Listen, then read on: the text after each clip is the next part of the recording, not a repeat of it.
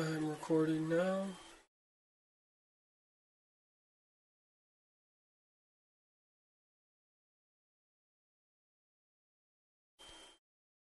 Hello, everyone, and welcome to a very special episode of Movie Club.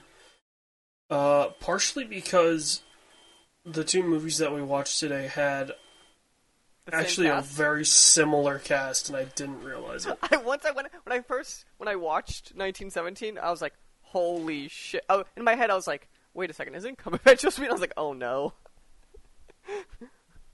Yeah, I was watching.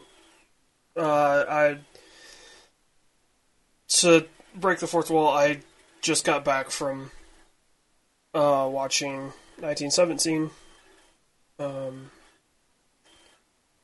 and yeah, as I was sitting there, I was like, "Wait a minute, that's Colin Firth. Wait a minute, that's Mark Strong. You're like, "Wait a minute." That's Benedict Cumberbatch. Like this is half the cast of Tinker Tailor Soldier Spy." And this is almost the entire good cast of it. Mm, yeah. Yeah. Okay. Okay. Again, Gary Oldman was fine. This feels are good, but like, we're talking about like if I remember the people I remember in there, that's for sure on the of the people I remember. Yeah. But yeah, uh, it is uh, currently January seventeenth, twenty twenty. Uh, so as as you know, I live in um the Great Sunshine State, right? AJ, Sure. It was eighty five degrees out the other day. Okay. Jesus fucking Christ! it was eighty five degrees. That's a little. Well, that's warm. what you get. That's but like even based on where I live in the Florida standards, that's warm as hell for the winter. Yeah. I didn't know what to do. I, I, I almost went swimming because I was confused. Um, if you're wondering what the noise is in the background of my audio, uh, my 3D printer is currently running. So, Wait, wait, wait. You got a what?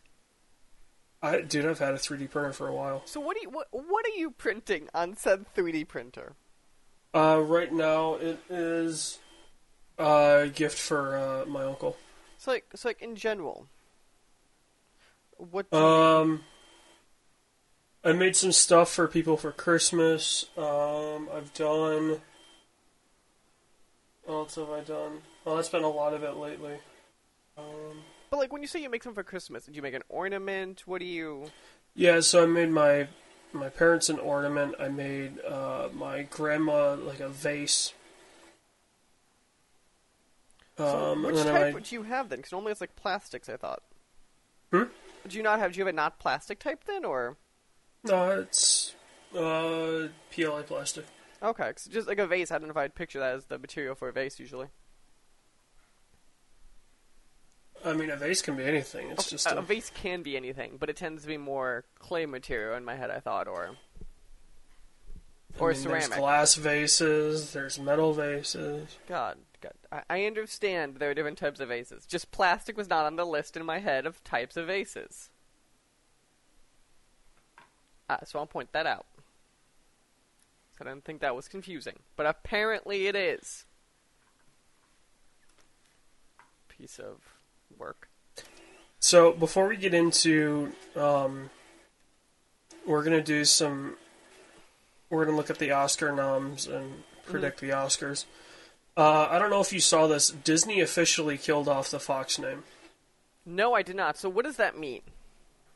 Uh, so it'll just be 20th Century Studios and Searchlight. Okay, so it is still 20th century. That's what when you say. I guess Yeah. that makes sense. Okay, 'cause that is it because of? I guess because I might. I wonder if it's tied to because the Fox like news and sports entity still exists. I know they don't own them anymore, but I wonder if there's something with that. Um, So there's no confusion that way. maybe. Because that would make at least some sense. Um, but yeah, I did not see that. That's gonna be that's kind of like sad because like obviously that was like one of the studios. Yeah. Also, also, I appreciate how they're keeping the term 20th century or 21st century. It's like, can we not like people? Do we know what year it is? if we're gonna rebrand it, can we at least up it one century? That'd be great. Well, it is 21st century. Is it 21st or 20th century Fox? I just forget because there's always weird. Um, well, the studio is 20th century, but the the company name was 21st century. century. Okay, that's what it is. I'm always like, because I know there's always that weird. But yeah, that's always that's interesting one. Um, the other thing, uh, you know, we gotta talk about is, did you catch the Ricky Gervais stuff with the Golden Globes? Yeah. So I, I, I have to at least say I thought it was funny as hell. I also then appreciated the whole Ricky Gervais was like, "Don't do that," and then every other every actor then did their political speech after. Yeah. It's one of those things of like it's also award shows, but I'm also gonna say he's not wrong when he's like, all of you are idiots. Like, why are we all using like like whoever's watching the award show probably agrees with you. You're not changing minds. Yeah. And that's the whole thing. That's why I never understood with that. I go, it's not like you are going in front of an audience who doesn't understand your views. Right. Like the people that are, you know, like that could be swayed. Are not the ones watching. Yeah. Like that's what I've never understood. It's not like you're like, oh, we went to this very mixed group thing. No, no. My general assumption is if you really care about award shows, either you care about the views they are professing, or you know the views they are professing ahead of time. Yeah. Like that's what I've never understood. And people are like, well, it's the platform, right? But the whole point of the whole point of the platform is you want to go in front of people with your platform that that you can change or affect. Yeah. Yeah. It's it's uh, certainly interesting for. I mean, I guess it's also like, in a way, they're speaking to their peers. But what is, what is it? So they are speaking to their peers. But what is the goal of that? Is it because they all not all agree, but like there's a good chunk of agreeance. Yeah, I mean, like, Like when every speech is Trump is bad, immigrants good. I don't know what they're affecting. yeah, Like, did anyone really think Hollywood was not going to think that opinion? Like, that's what I don't understand. Well, so the thing of it is, right, like, that stance, right, of like Trump bad, immigrants good, is a very, like, it's not the right view. It's it's purely like, oh, we just we hate Trump, so we're just gonna take the exact opposite view. Right, right, right. Like if you're just like, oh, all immigrants are good, like, oh, let's go open borders, like. Oh, we you think this this country's a shit show right now like you know like it like if you just have open borders it, the country loses the country. Well not only that but it loses the mystique of the united states Which, which I'm gonna say it. Actually, I'm one of the people probably who's very for very.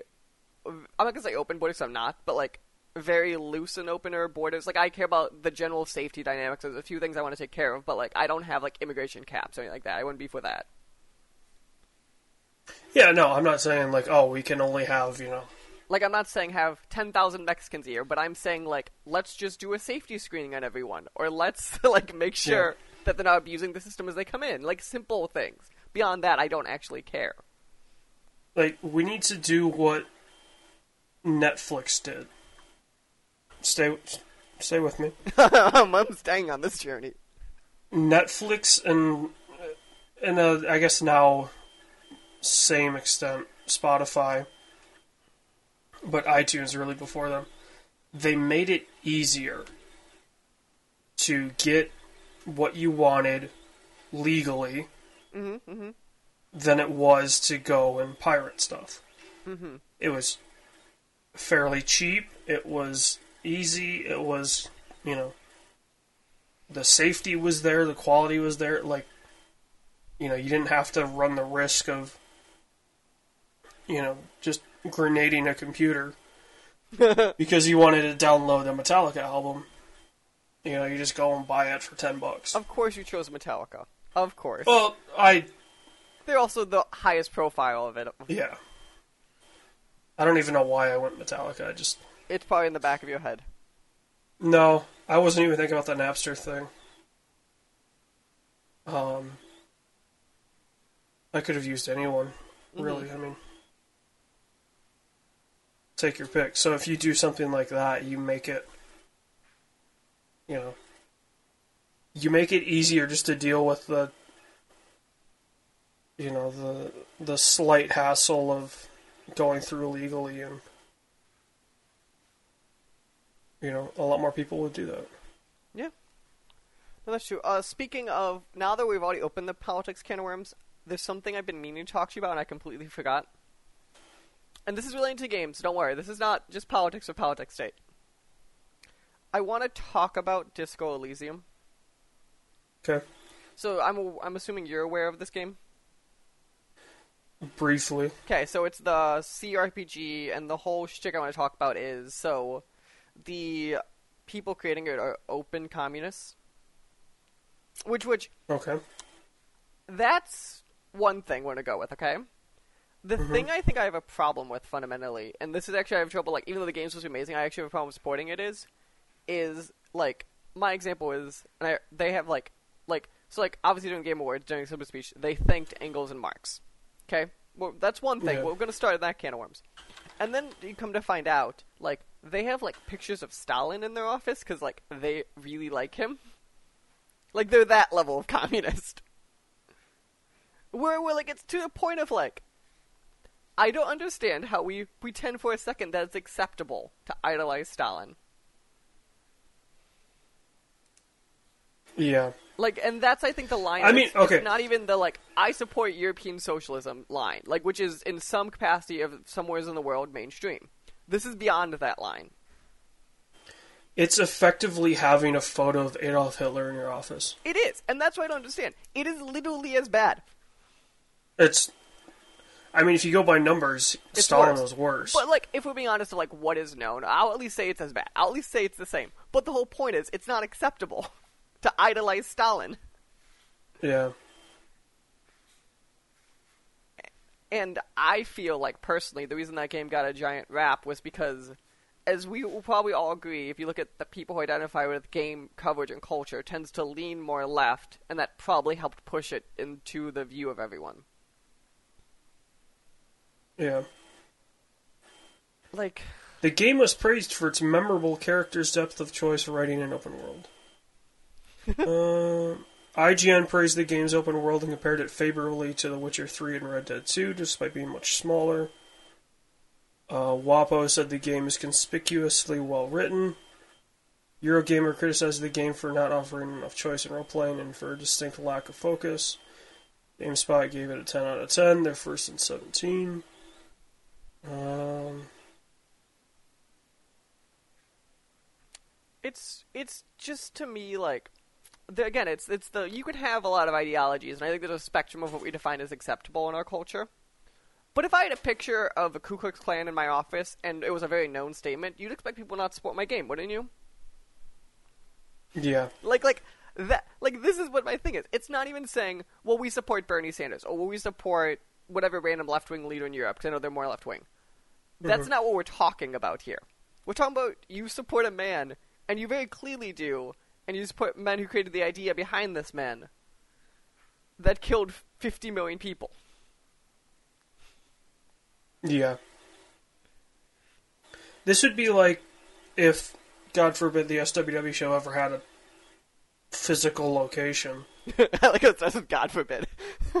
Um, this would be like Mike and I having, you know, like Von Braun and Goebel over our, uh, you know, in our offices, and then you walk in the door and there's just a giant picture of Adolf Hitler. Like, I know I went back to that example, but but it is like it is the same the the second somebody walked in our door, they'd be like, "Nope."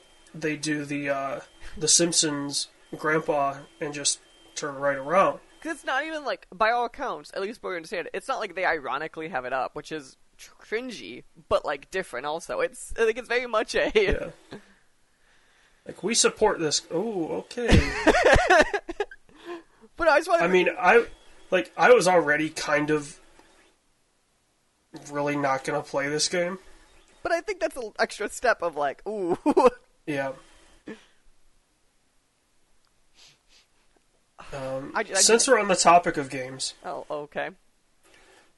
um, so I've only listened through the first three days of Giant Bomb's Game of the Year, and I sent you Uh, a uh, text yeah.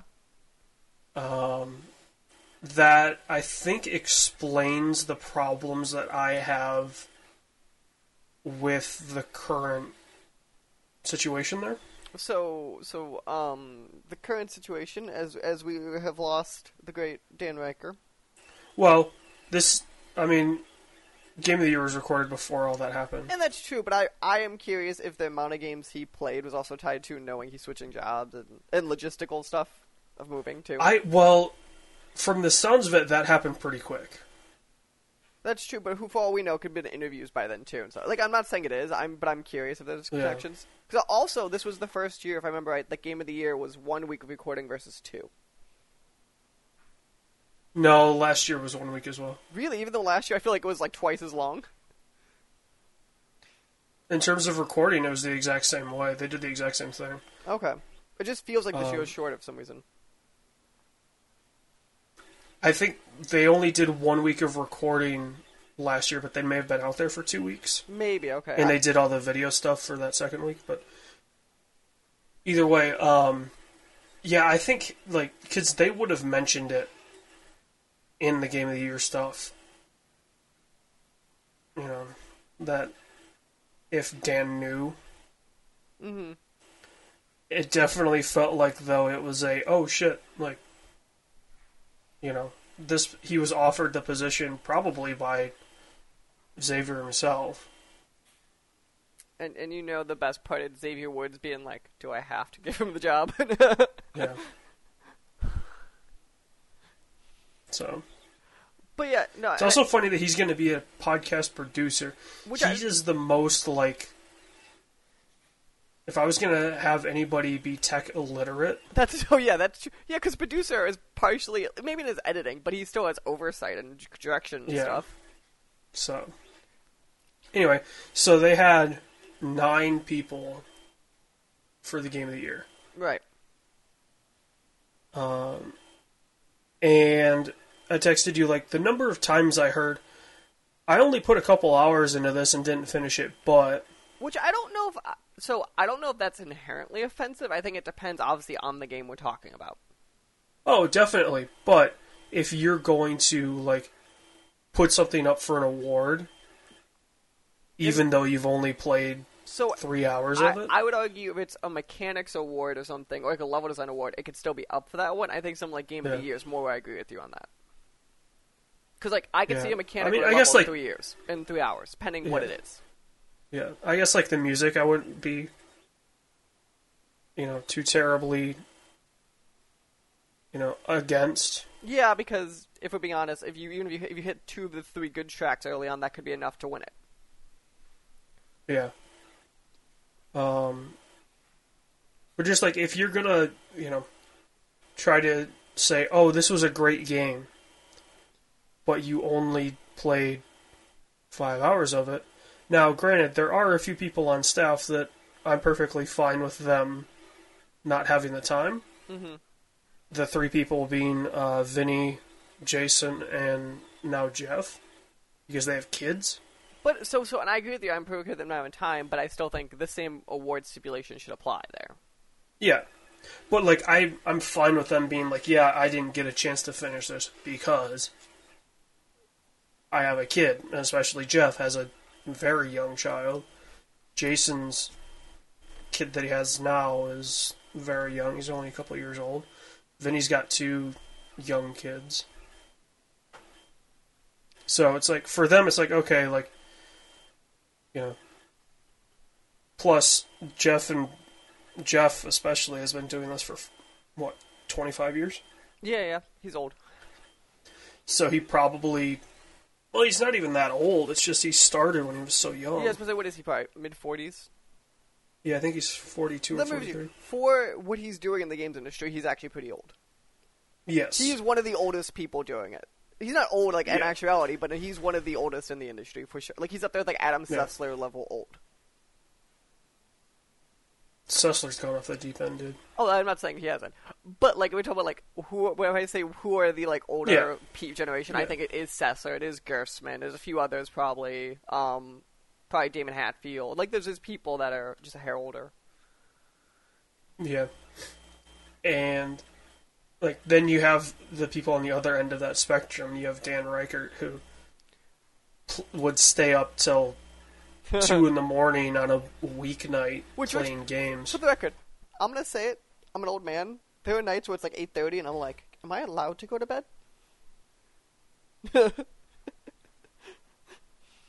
I mean, I'm not awarded that that uh, luxury since I work You work nights into the night. but like, so but like, I'll wake up for like four, at like five o'clock for work in the morning too. yeah, We just work opposite shifts now, pretty much. so that's kind of Um, it's just the same idea. If you're like, you're like, "Can I go to Yeah. bed at?" So you know, and obviously he's a he's a special case in that he will play something if he really likes it a lot. hmm He's a very, I want to say, addictive personality towards it. That's probably the best way to describe it. Like, if it's a thing he's really into, Yeah, he's really into he's it. gonna keep playing it. Right. Yeah, But if it's something he'll drop off of, I feel like he's one of the people who drops off immediately. yeah. If something doesn't hook him in the first hour, you, you don't stand a chance. Which, which is why his describing Death Stranding was the best thing in the world.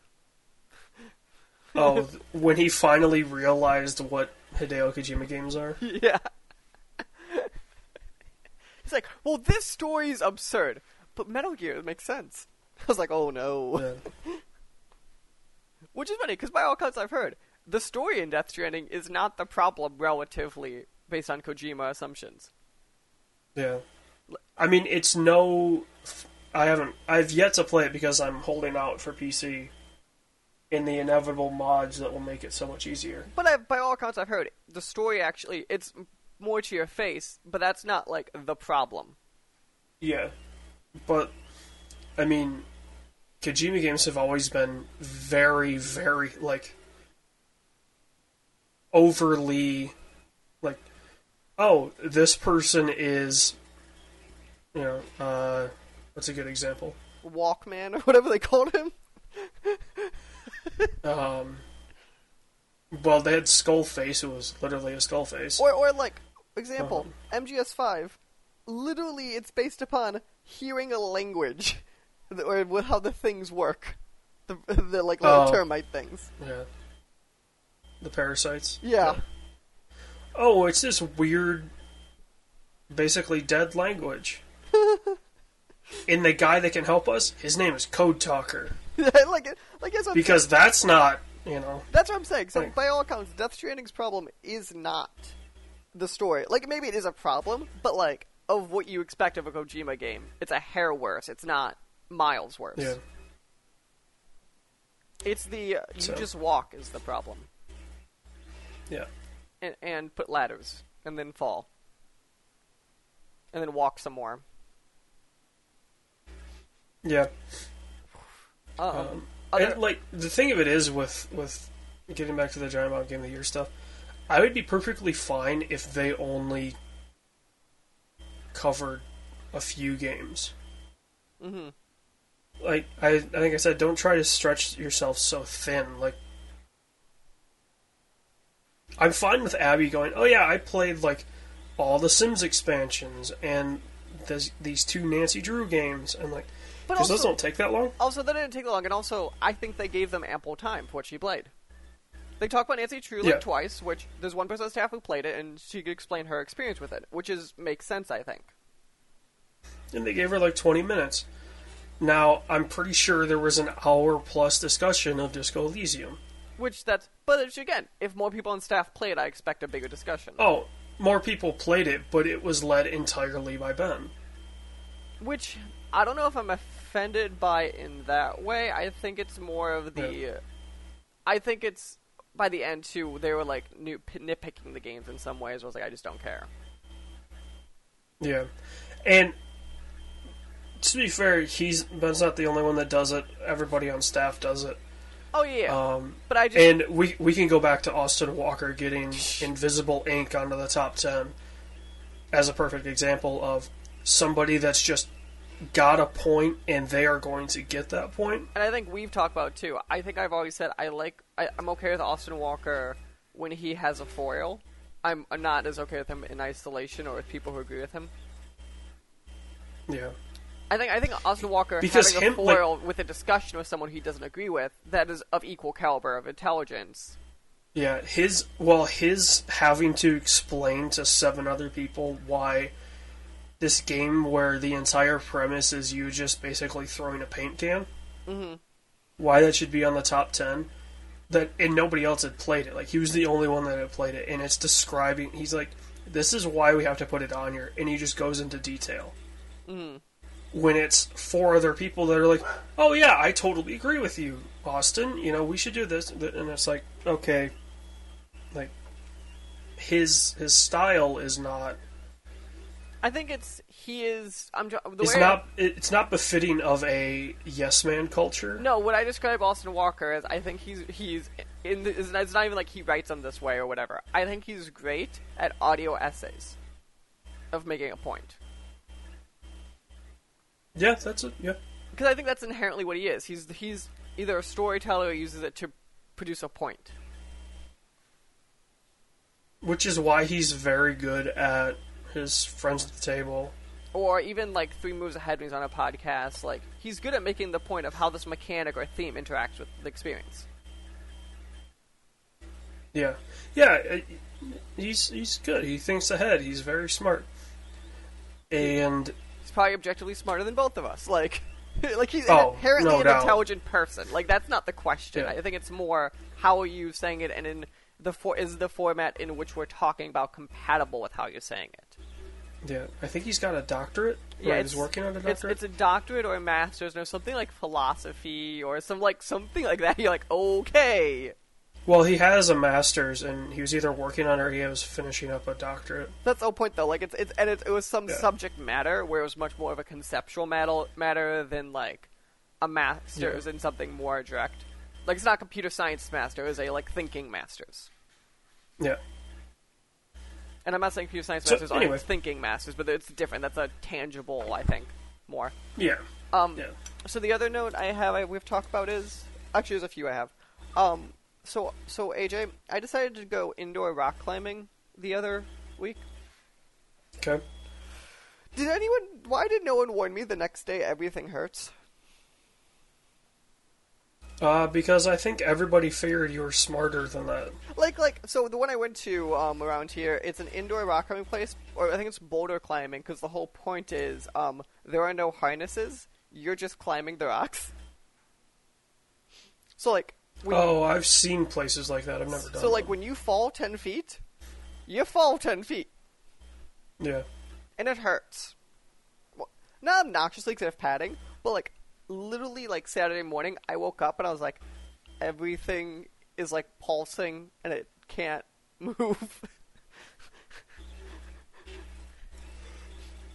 so yeah, um, notes to everyone: uh, don't go rock climbing unless you're ready to be a sadist the next day and ask for life to end. also, way harder than it looks. gonna say it. Like Yes. it's, it's real hard. Which is funny because I saw people like your size doing it on like these like sections of the platform. I'm like, how the hell are you staying up there? it's called grace. Uh, uh, there were spots where your foot has to be on something that's like two inches, and I'm like, I don't understand. Yeah. Um, it's a lot of your like the strength in most climbers is like the first two sections of a finger. Yeah, or like so like that that first main knuckle before it connects to your hand, like their strength is all in there. I've heard that, or I heard some people talking about like finger strength even. Well, that's finger strength, like, but their strength being just in like basically those two knuckles because those are what you use to grip. Yeah. Uh, and then obviously your your shoulders and your back. But And as you get better, a lot of your weight you go on your legs too, comparatively to like upper body strength. Like, you still need it, but it's a different Yeah. like very much when you're balancing, it's on your legs. yeah, But yeah, hurts like hell. So AJ, have you watched any um TV shows recently that we need to talk about involving space people? oh Mandalorian. So you so you finally watched and finished The Mandalorian. Yep. What is your spoiler warning opinions of uh, Mr. Mando and his uh, baby brother?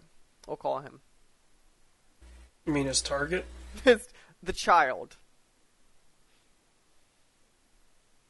Um, I mean, I don't see where you you were going after of like two thirds of the show doesn't matter because I think until they make it connect to something, or if they don't, you know, that show can stand on its own and it tells the story of this character.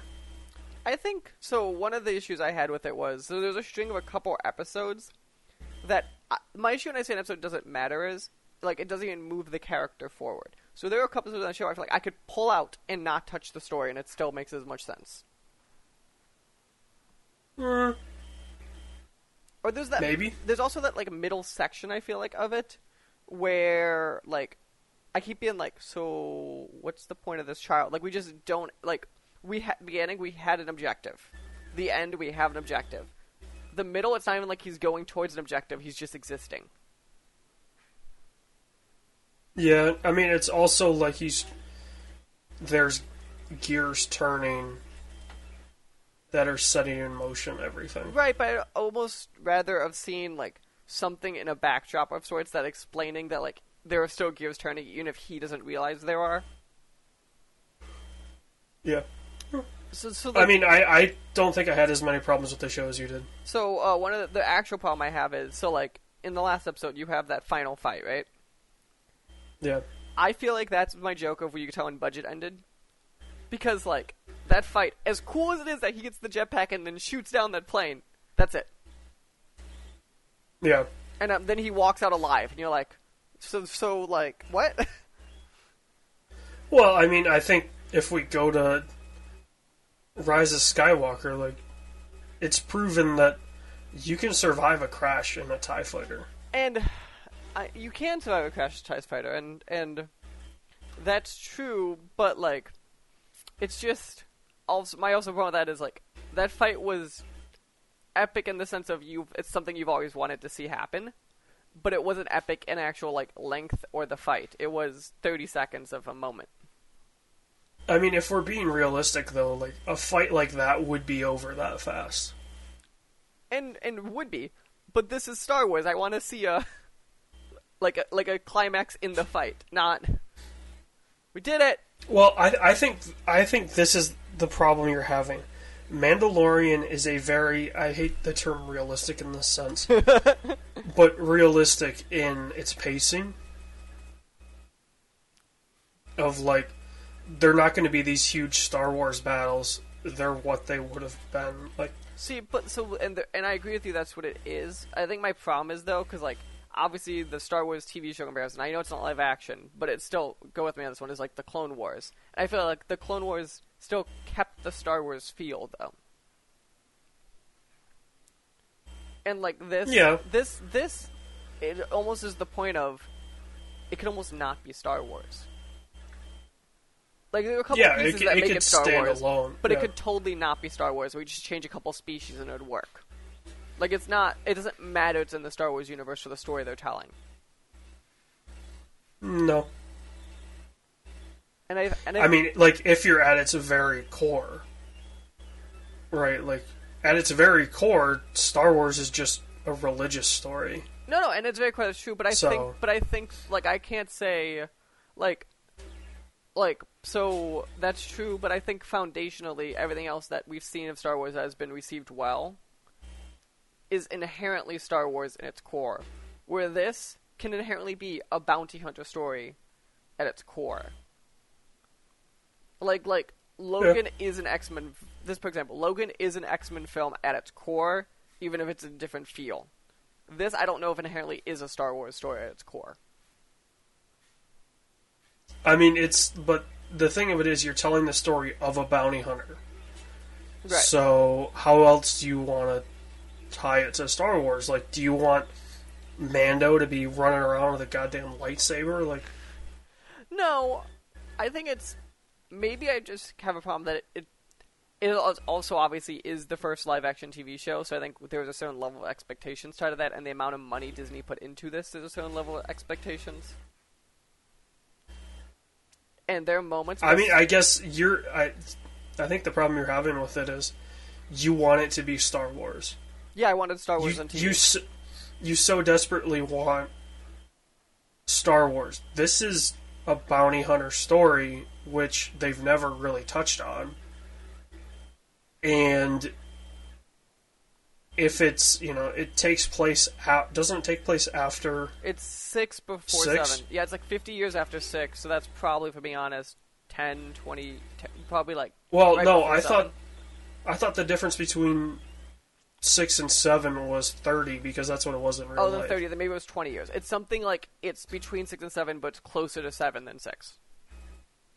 So, I mean, this is a a world and a universe where all that shit has happened and is per, is gone. Like proven by the fact that the Imperials their, you know, their armor is dirty and it never gets cleaned because there hasn't been an, you know, an Imperial army in 20 years. Uh, So like that I found interesting. Um, I did also appreciate kind of when they kind of drop in the First Order, but they don't explain that's who it is. Like I do like that piece because obviously that's Oh, he was uh, Giancarlo Esposito. yeah he was First Order. Like that's that look. yeah. It maybe it maybe doesn't Yeah. have its name yet of that in this world, but it is what will become the First Order. Which would fit because the First Order was around before Seven. Right, because it has to be to grow. Yeah. I also So- I think part of my problem is looking at the season. So we know there's a season two coming, and they obviously left it open for season two. I almost mentally just wish this was called like season one, part one, because that feels like this feels more like a cliffhanger. Like we're gonna come back to chaos, than this feels like an end of a season traditionally. Also, if that's the case, like, this is the problem that Star Wars has. They try to fit stuff in in time frames that don't exist. Mm-hmm. So, like, they're going to try to fit this show in a span, like a time span of probably five years. Right. Like, the show could air longer than the time frame it's covering. Mhm. Like, So this is the issue Breaking Bad had that they had to account for because like the kid aged a lot in the five years it took to film the one year timeline in Breaking Bad. yeah, I mean, well, that's the problem you're going to have. But like that, but I'm saying that's a No perfect example what. of something similar of Breaking Bad took place over one year. No, it's uh, Is it more than it is a year and a half? I thought it was something like surprisingly short. it's well, I guess it depends because before Walter leaves to go to Vermont, I believe. Okay, yeah, yeah. it's only like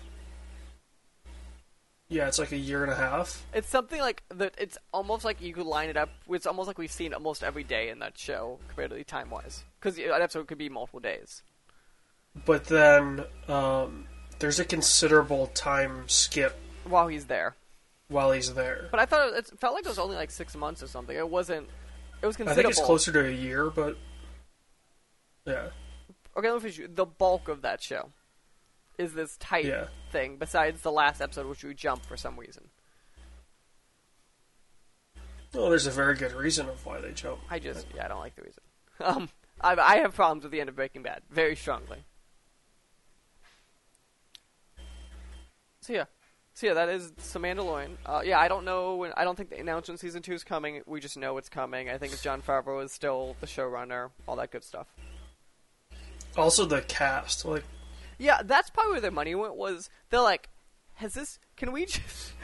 was it you text me? You're like, is that Bill Burr? Yeah, uh, Amanda. which that's I think that's Lorian episode six, which is the bounty hunter episode. That I think is the best episode in the series it's just so fun. Um, let's see. You've got Pedro Pascal, who's the Mandalorian, who has been in Narcos and a shit ton of other stuff. Gina Carano, who uh, she was in the a couple of the Fast and Furious movies. Uh, former UFC fighter. Uh, Carl Weathers, who is Carl Weathers. Mr. Krabs was in uh, it too. Taika Waititi, who has Marvel money. Uh, Werner Herzog, who is Werner Herzog. Nick Nolte, I mean, just a lovable old dude. Uh, Giancarlo Esposito. Emily Swallow, who she must have been. Um,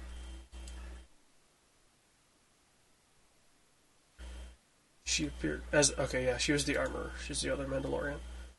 She's Amina the Body. she's the like queen or whatever you call her, like Yeah. the leader. She's the armorer. Okay.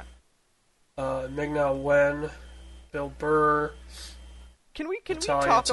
about how like I talk about how this show's a video game, and literally they had the video game moment in the last episode of you went to the armorer, upgraded. She said reload your ammo and then you go deal with the final boss.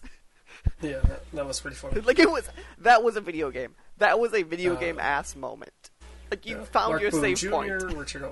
I do like that they had Richard Ayoade as the uh, the bounty hunter robot in the bounty hunter episode. Bounty hunter. Ro- Like- Do you mean He was he was the pilot. okay? Yeah, because Watiki was the droid from the first episode. Yeah, That's what I was confused. I thought you meant him, and I was like, no, he's not. Okay, yeah, go on. no. Clancy Brown. That's what I said, Mr. Who- Krabs. Clancy Brown's uh, Google image looks like a yearbook photo. So what I love about side note of all of the SpongeBob cast is they all look like their character. It feels like it's like like Clancy Brown passes for Mr. Krabs in a human form. He was also in Detroit Become Human. Yeah, he was. He was in Thor Ragnarok. He was in God of War 3. Whoa, whoa, who was he in Thor Ragnarok? Surtur. I don't know that. One. I don't know who that is on top. Oh, he's the giant. He's the fire giant. Thor Ragnarok, Fire Giant. Is he The the? dude at the very end. We can't beat you, but he can. Wait, he's Ragnarok. Ragnarok is not a person. I thought the name of the actual creature was Ragnarok. No, it's Surtur. Okay, for some reason I thought it was. I thought I know Ragnarok is the event, is this it- idea. So Ragnarok is, a- is the event it has in essence, Yes. which is funny because I've literally read a book on on Norse mythology. I just don't know that term real well. Uh, Ragnarok is effectively Norse for apocalypse. Okay, that makes sense. So he, but he is the thing that brings about Ragnarok. Yes. Okay, I did not realize that was him at all.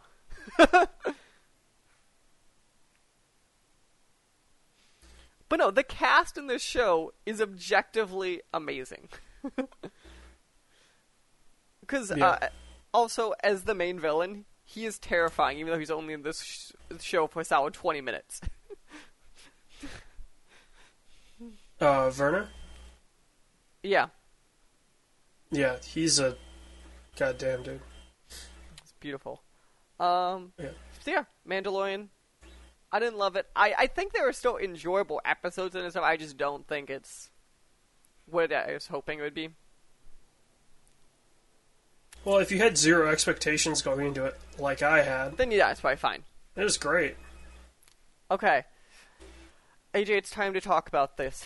I think the term we're looking for this year is Oscars. I think they went out with Oscars so male, I think is the term this year. Oh, uh, Os- Issa Rae. Oscars so male. Because I'm gonna say, can I can I say the controversial comment before we get into these awards? Issa Rae's thing about congratulations to all the men or whatever she said. Yeah, because um, they're upset that Greta Gerwig didn't get it for um, what's that that movie? Uh, not Pretty Woman. I was gonna call it Pretty Woman. Little Women? Yeah, I'm gonna say it. She's not made a film to make her deserving best director this year. Because that's not a good film. Also, there's only five for Best Director, and that's usually all there is anyway. Right. I know best and picture. if we're if we're being realistic, yeah, if we're being realistic, Little Women does not stand a chance against Oh. Irishman, Joker, 1917. This is when I find I, I texted Parasite. you. I said this might be the best best picture year in modern history.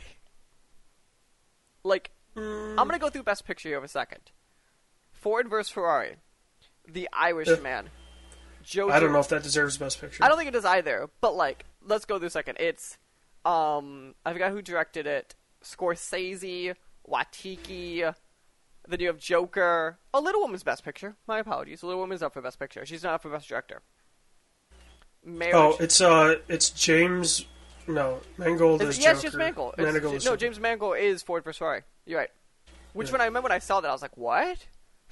Manigold, uh, Scorsese, Waititi, um, Uh, Todd guy that Phillips. directed Hang of yeah, Phillips, Then uh, Greta Gerwig for Little Greta. Gerwig. I forget Marriage Story. No Story. idea who directed Marriage, Marriage Story. uh, 1917, Sam Mendes. Mendes, Tarantino, Tarantino, and then everyone and loves then- Parasite. So like, I haven't seen it, but I don't have a problem because it actually has been getting insane praise. Yeah. So like, this Best Picture though, w- I'm gonna say it. Little Woman is the worst movie on this Best Picture, which I think says something about the qualities of this Best Picture. Well, so there's nine of them on here. I haven't seen Marriage Story or Little Women as a movie. I have seen Little Women. I've heard really good things about Parasite. Haven't seen it. I haven't seen so I haven't seen Parasite. I've heard amazing things about Marriage Story. Again, haven't seen it. Like I've I've heard very much rumblings about these though. Um, And if if what you say is true, Irishman is probably the worst on the Best Picture. which I'm gonna say it though. I don't. And I think I said at the time. I don't think it's objectively a bad film. I just think it has bad parts and it's too long. And the question always becomes with these awards, right? It's there are certain directors you know are going to be nominated. Look, and Scorsese is one of those directors. Yeah. It's like if I have a Steven Is- Spielberg movie, he's going to be up here. I'm Yeah. sorry, Spielberg's going to be up here. Let's uh, okay. Supporting actress. Um, uh, Nope. so, far, she's not on here. No, then Best Director is the thing. Because Best Director is Scorsese, Todd Phillips, Sam Mendes, Quentin Tarantino, and I'm going to botch your name. I'm going to say Bon Yong Hu. Yeah, I think it's Bong Joon Ho. I wasn't sure. I wasn't sure if it's Yon or John. Okay. Um. I, as far as I know, Korean J's are J's. Okay. And I'm going to say it of the Best Director. It's either Joker or 1917. Like, okay, Issa Rae is mad that Greta Gerwig or whoever directed Marriage Story didn't get on this list. They would have been the fifth of five. Like, they would have dropped Irishman and put one of them. That's what would have happened. And and again, Yeah. going back to it is, I may have problems with Irishman, but the, I have, but like the way that film is filmed, and there's some parts where I go, it being in Best Director, I don't think is as offensive. I don't think it should win, but I don't think it being up here is absurdly offensive. yeah. We'll talk about 1917 because that was our new movie. Um, Uh, otherwise, actress- best actor. We need to talk about best actor.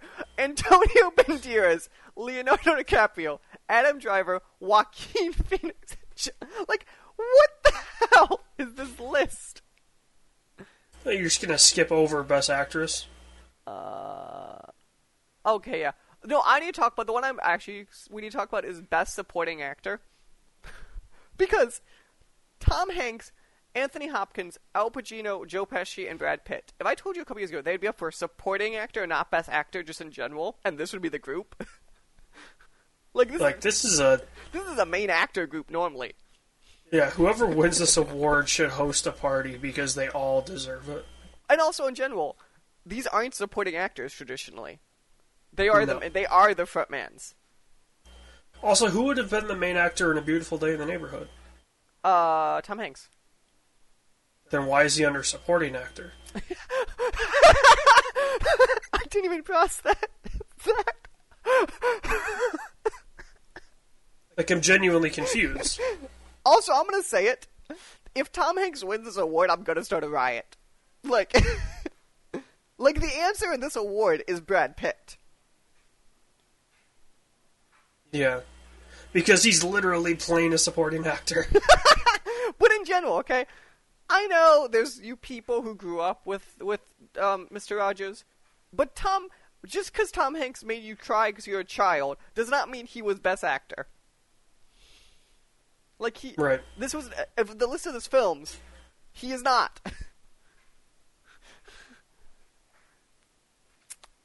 Also, Scarlett Johansson's up for actress and supporting actress. Uh, please tell me it's different films. Oh, it is. Yeah. Could you, in theory, like, You could win both. there's no way they do it, but has there ever been somebody that's a won best and supporting in a year? No, but she could. Looking at this list, she could. Like, Kathy Bates is pretty good. Laura Dern is. Don't even get me started. I'm not the biggest fan. Scarlett Johansson, uh, Florence Poop. Who? We're gonna poop. Margot Robbie for supporting, and then she's got she's up against Cynthia Erivo, Saoirse Ronan, Charlize Theron, and Renee Zellweger. Like best, she has much lower chance. I was gonna say. So my issue with supporting, if you look at it too, is well, I just lost it. I was looking at. It. Um, she's inherently gonna face Laura Dern in Marriage Story, and um, Bombshell with Margot Robbie is gonna be another one I think is gonna be a challenge for her to beat Yeah, because again, it's Hollywood and all of them hate Fox News, so I really wonder if it's gonna get a push because of that. Also, I think that's the reason Brad Pitt will win Best Supporting. Because nobody loves stuff about themselves more than people in Hollywood. That's that's true. Like, I imagine most of the, the voters in the Academy have uh, videos of themselves having sex with some 13 year old on uh, Epstein's plane, and they jerk off to that every night, so. which which was which we all agree was the best line in um in what's his face in um Oh, Ricky Gervais's. well he had opening. two great lines one was the epstein comment of he didn't kill himself and he went i'm sorry he was your friend i get it and the other one was the weinstein one of Yeah. weinstein goes hey i didn't work for the man you did so don't yell at me which is beautiful Original screenplay. I think this is where, like, if Parasite doesn't win, This uh, one's tough picture. because I'm gonna say it, and we'll get to it in a bit. It, it the original screenplay 1917 does not deserve to win no. because the what's we're gonna Like, talk about it's, film. it's, a not really the, cool idea. but it's not the but- story we care about fundamentally. At least not Yeah. the dialogue or whatever. Yeah. Like, the story behind the screenplay is really cool, I also have a question: but that's it. adopted screenplay. What is Joker adopted from? Is it just because it was a comics that Joker existed? I'm guessing. Like, Because that's such a weird. Because it's like this story of Joker does not exist. That's why I find Yeah. it weird. It's not like there was a Joker book they based it off of fully. I think that's more of like it's a character that's already been established. Like at least the Irishman, there's probably a book he based it off of or whatever. I could see that. Yeah, it's based on a book. I think it's called The Irish. Right, but Joker, I'm like, there isn't that Joker. No. God. And then- Animated, who Okay, okay, no, cares? we appreciate animated. There's only one Pixar film on this. Like, this is a category for once that Pixar might not win. Hey, guess what? Who cares? Uh, international feature Uh, film. no one cares. Documentary. Uh, actually, I want to see um, Parasite win this really? because, again, if they don't win picture, this is the category. This and uh, original screenplay are the ones they're going to dominate in. Mm-hmm. I have a feeling though, if if Parasite wins feature film for international, there's a very good chance it Yeah, wins Best I Picture. can see that. Um, so there's one I want to jump to. It's a bit down. It's film editing, and I feel like we're gonna both agree this is where Ford vs Ferrari has a shot of winning. Makeup and hairstyle, Bombshell, Joker, Judy, Maleficent, It's a bit after that.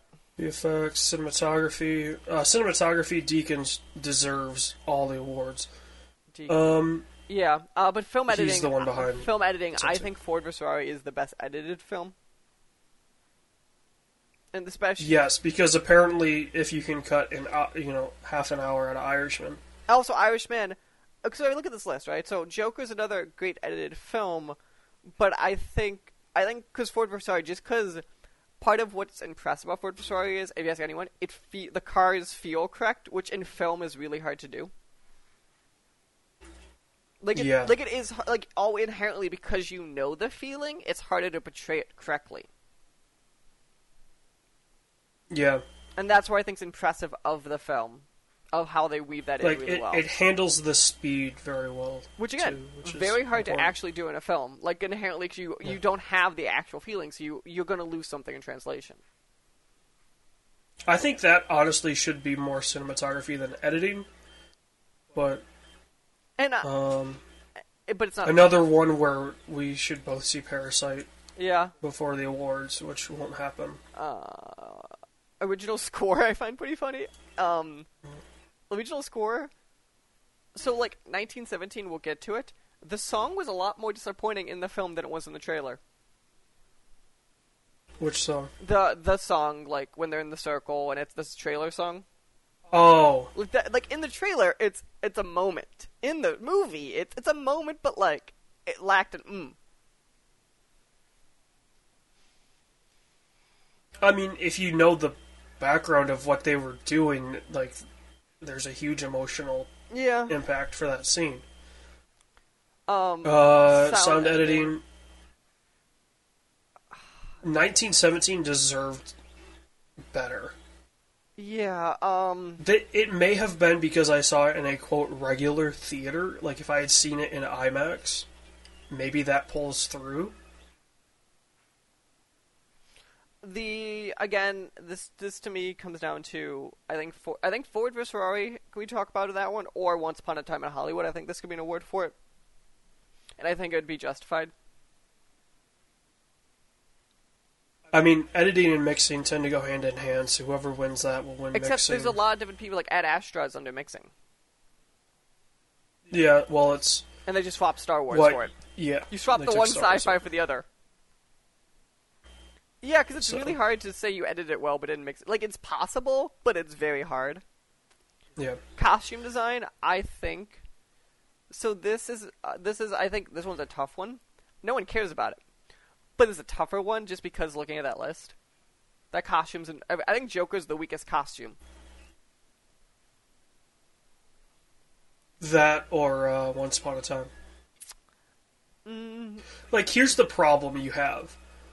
Joker and Once Upon a Time have the same problem in which it's a lot of just everyday right wear. but the once upon a time i think like when you get the shots in hollywood or on sets get the time right though and that's why i'm more accepting of it because there's a, a moment and a time where, where joker to me just feels like poor area in bad city yeah. Um, and then the other note, as we have here, Oscars again without a host, which, Yeah. I, I love how this is just like a, a feed of yeah, we just, I, Oscars stuff. yeah. And so the next story down is, oh, they'll be without a host. Of course they will.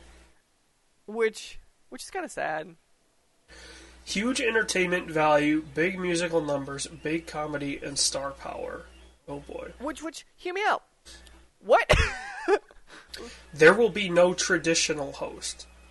which means you're gonna do that. People, interstitial people might be there in a minute longer than normal. Burke noted that the nominees will carry the show. Nom- Oh boy. oh boy, that's what I was thinking. We expect that we're going to have a very commercial set of nominations, and a lot of incredible elements have come together that make us think we're going to have a very entertaining show again. Do do we think they're going So to just just say, hey, we don't have a host because controversy? because controversy. Like, So I want to say, so they also the other note here is they moved it up, um, a bit, which I'm not. they sure. moved it up like two weeks. Yeah, Three wh- which weeks. I'm not sure why. Um, well, I mean, obviously, it's because if you think about what happens in, you know, early February, Uh, it's the Super Bowl, right, but this which is, is generally the most watched but thing this in is the TV weekend the after the year. Super Bowl. Right. So you keep people, you know, thinking about it. Yeah, and then what you you an ad during the Super Bowl? Yeah. I guess that's possible. It just it just feels weird. But yeah, so these are our nominees. Um, best, I think I still stick with. I think this is a really strong Best Picture and Best Director year. And Yeah. and like I don't know. I think this also like a part of me wants Joker to win Best Picture, so we could have finally have the superhero esque film that gets it. Also, just to see like Todd Phillips and Joaquin Phoenix were made for each other.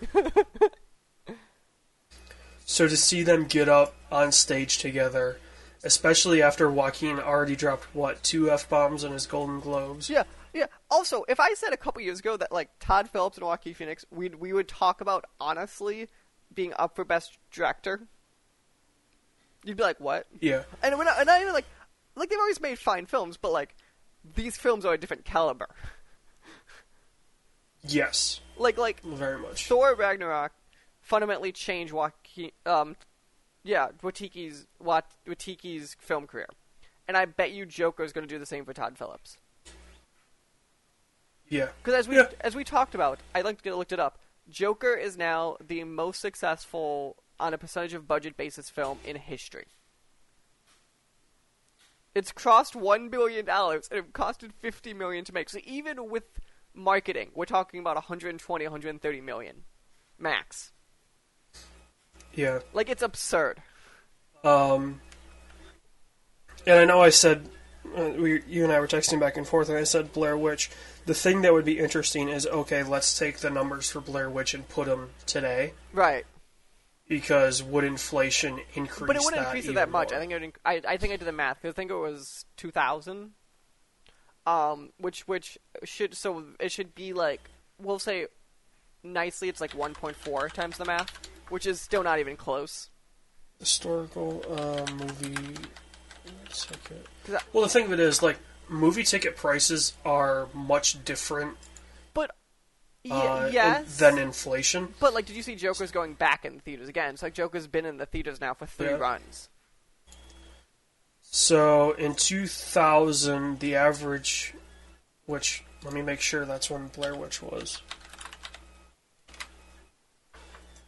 Um, it was oh shit, right? They made one that was just called Blair Witch in 2016. Um, I want it to be 1999. Okay, Okay, so 506 for budget. is the average. Well, no, is the average ticket price. So five dollars and six cents. and what's it probably now? Eight something.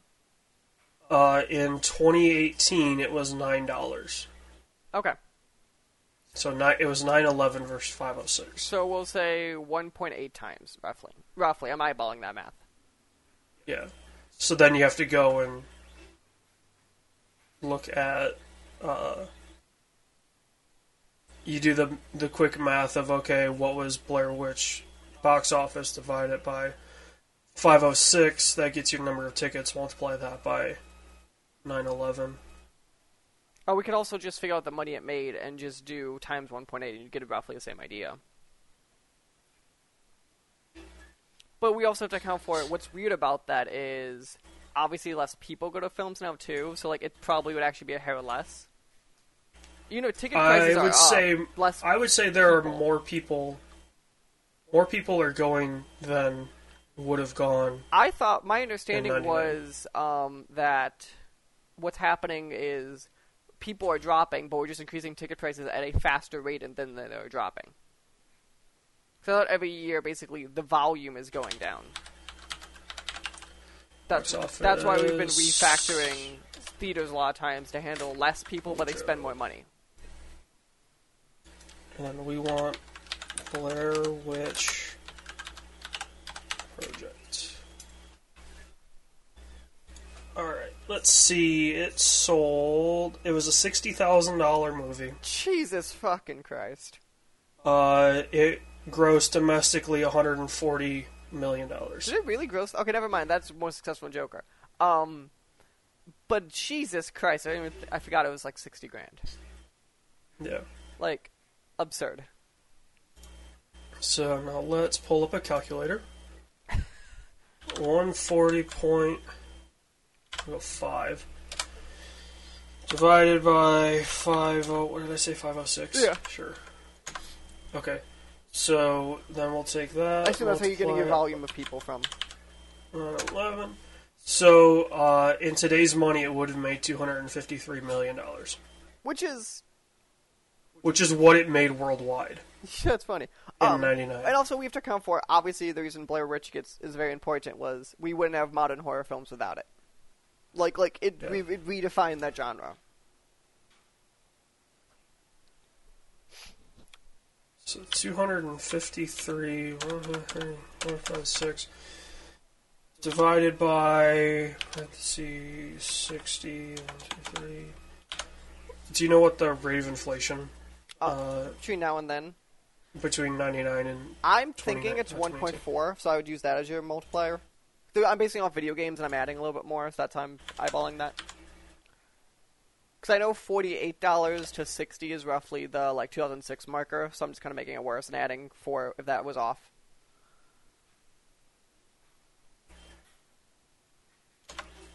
Uh, so Blair Witch made uh, 3,000%. Jesus. And Joker's probably closer to. So what did you say it was? A billion? Uh, I'm gonna say a bill and say 50 mil. That would be the numbers I'd chuck for Joker. Because it counts for if I'm off on either side. It might be up from Bill, but I, Joker's at least. I know Joker is a bill. I just don't know how high. That's only 20%. That's fucking absurd. Well, okay. So here's the problem. I'm doing uh, box office divided by uh, expense. Right, right, right. I got it. So Joker was one billion, and then sixty million. So yeah, it's not even one point one bill yet. Oh, and it was So, okay, so fifty-five hold mil as its budget. But yeah, its opening 55? weekend was ninety-six million. Yeah, it popped its budget. Divided by what was the box office? Uh, one point oh six.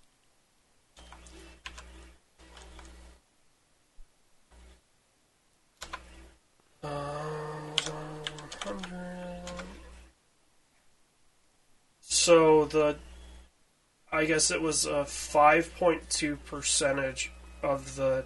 So five hundred twenty percentage, or technically. Uh, so no, so this is the the percentage of the box office that the budget was Okay. was 5.2 percent. So if we go off of, um, Joker is still we'll, in we'll go worldwide eighty-five theaters worldwide right now.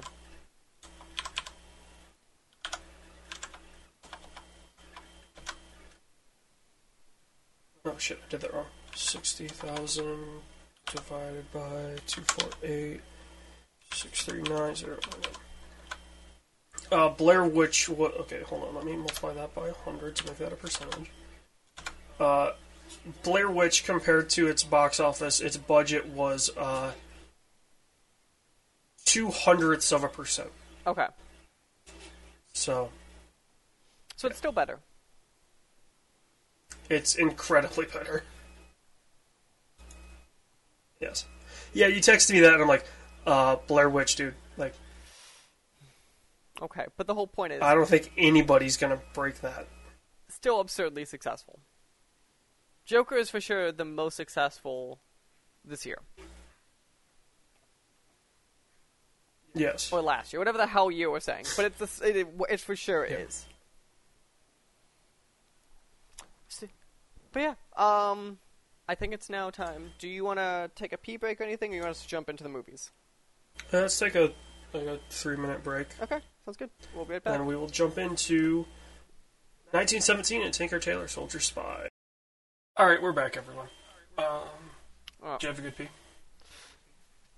Uh, I did. Thanks for asking. Um, so you know, when you go there, you take it all out, right? And you and you just you know that feeling like when you have to go and then you release it, and it just feels great.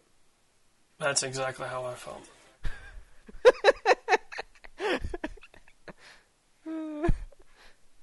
Okay, so before we go to 1917, because do you want to talk about? I assume we'll talk about that one first. Do you want to do? You want to do Tinker Tailor Soldier Spy? You know what? Let's go with the old movie first. Normally we do the new movie first, but let's go old first. Okay. So so we saw Tinker Tailor Soldier Spy. What was what I text you? I said, "Is this the prequel to Oh, Kingsman?" to Kingsman. and your response was, "Which movie?" Well, you just out of the blue, what, is this the the prequel to Kingsman? I'm like, what are you talking about? That'd be the best text. You're like, "What the hell is he on?" It was the joke because like the like that was when you, I just started seeing the entire cast from Kingsman slowly appearing on screen, and I was like, "Am I in the right Oh, movie?" is that what you meant? Yeah, that's what I meant. I thought you were talking about like the idea of Kingsman being this crazy spy agency, and Tinker Tailor is like not necessarily super spies, but But, but Super, Tinker Tailor is uh, a Cold War thriller. yeah. But yeah, I thought I knew you'd appreciate when you got it. Um, it was. What was the thing I also said to you? It's a very you movie. Like I saw it, I was like, "This is an AJ's movie." Yeah. Uh, the the unique characters, all of them, d- them damn Brits. The, the betrayal, and a lot of subtitle usage. A lot of subtitle usage. Yeah. So when when did you first see uh, Mr. Soldier Spy? I think it came out in 2011. I probably saw it in 2012 or 2013. Okay. Because I was thinking, like, I was thinking this when I was watching the movie. Like back then, the people who we define as big now weren't these big actors. Like Benedict Cumberbatch wasn't this major actor at the time and stuff. Yeah. Also, he does not look good with the red hair. I think he looks Gonna say different. I I don't like it. Not one bit. It's it's a little much for me. Um, I think my problem with the film is, um, I think it's one of those films that you have you can't like half watch. You have to follow it. Oh, yeah. Like it, like if you if you for some reason like blank for thirty seconds, you just don't understand what's happening for ten minutes. I know. I was. So I started this. I started watching the movie when I was at work because I had some downtime, and then I was like, okay, I'm gonna finish it when I get home, and then go to bed like I normally do. Because I normally like, for me, because I work three in the afternoon to one in the morning. I'll get home like chill for a half hour, forty five minutes, and then go to bed. I'm not somebody that like work is the middle of my day. Normally, it's either the beginning or end of my day. Right, right. Um,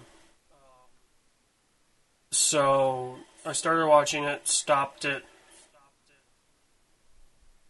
got home, resumed it, and I, for whatever reason, I was laying in my bed watching it. Uh, I was nearly falling asleep. And I, Oh, I caught myself like it was the end of the movie, and I caught myself like dozing. I'm like, no, I cannot fall asleep. This is not a movie for that. this is not a movie. also, because all the scenes look the same, trying to figure out where you're at would probably be a pain in the ass. Yeah. like it'd be impossible. Like, wait, 'Cause it takes are we, in like four are buildings. we Hungary? Are we in Russia? Are we in? Because all of Europe looks the same, apparently. I mean, short of like you can have. uh, Istanbul and Budapest. It takes place in London, and that's it. Right, but like, but but also like, it's because it is in such a small amount of things too. You're like, I have no clue. Like one of the issues I have with this film, which is a very me problem, is walking out of this film, I could not have told you what any of the characters' names were. No, and that's well, I can tell you. Um, oh shit! What's the guy's name? Gary Oldman. His character's name was Smiley. That, but yeah, but like that's the only name I feel like I heard mentioned more than once, and I, his his was mentioned every scene. Yeah.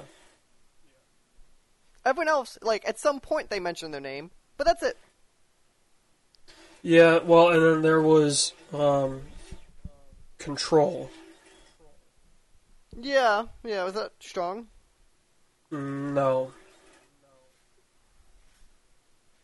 No, because Control was like the guy that everybody got their orders from.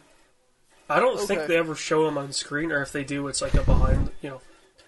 Right, which I think so. Like, a, I think this film's really beau- pretty, but like, I think this is talking about my story issue with this film is it's more of a journey than a story I can logically explain really well. Yeah. It's a journey that in the moment I understand probably, but after the fact I can't. Yeah. It I mean, like Also, the, the uh, thing of it too is, Tinker Tailor is a movie about like first off the name alone makes it super like it's hard to forget this movie.